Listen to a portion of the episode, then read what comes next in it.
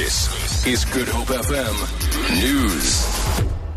Die energie-intensiewe gebruikersgroep van Suider-Afrika, 'n groep wat groot maatskappye in Suid-Afrika verteenwoordig, insluitende AngloGold Ashanti en BHP Billiton, is gekant teen die verdere tariefverhoging wat deur Eskom aangevra is. Die groep sal voorleggings aan Nersa doen voor aanstaande week se sitting oor die tariefverhoging.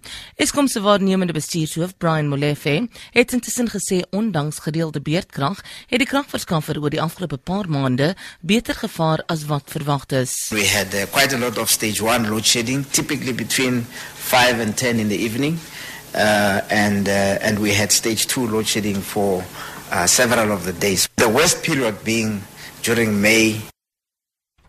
Die energie-intensiewe gebruikersgroep het intussen gewaarsku dat 'n tweede dubbelsyferverhoging in kragtariewe Suid-Afrikaanse sanko-ondernemings se mededingendheid op die internasionale mark sal belemmer.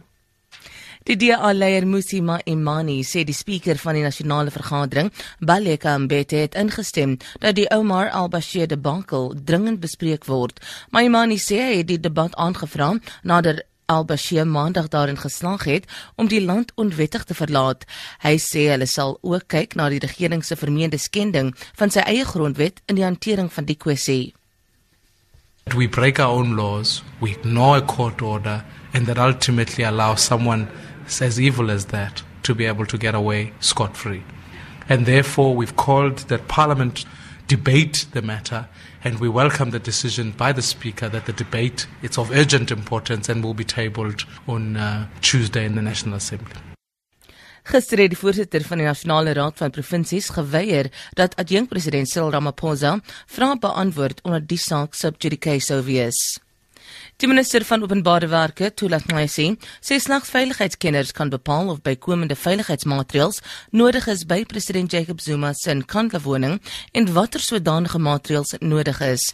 Hy sê het in die parlement gereageer op 'n vraag van die DA oor wanneer Nxesi se departement op die graderings gaan afhandel.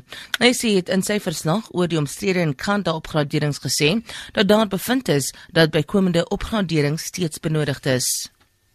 Meer as 2 miljoen lede van die Suid-Afrikaanse moslimgemeenskap sal hulle wêreldwyd by meer as 1 miljard moslims aansluit om die begin van hulle maandlange vastydperk Ramadan te vier. Dit volg nadat die nuwe maan in seepunt opgemerk is. Ramadan is die 9de maand in die moslimse maankalender en word as die heiligste maand beskou. 'n Woordvoerder van die Moslimsregsraad, Sheikh Riyad Fataar.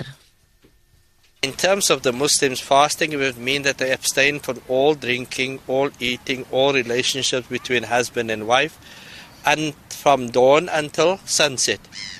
That is a period that a Muslim uses to build himself up or herself up spiritually.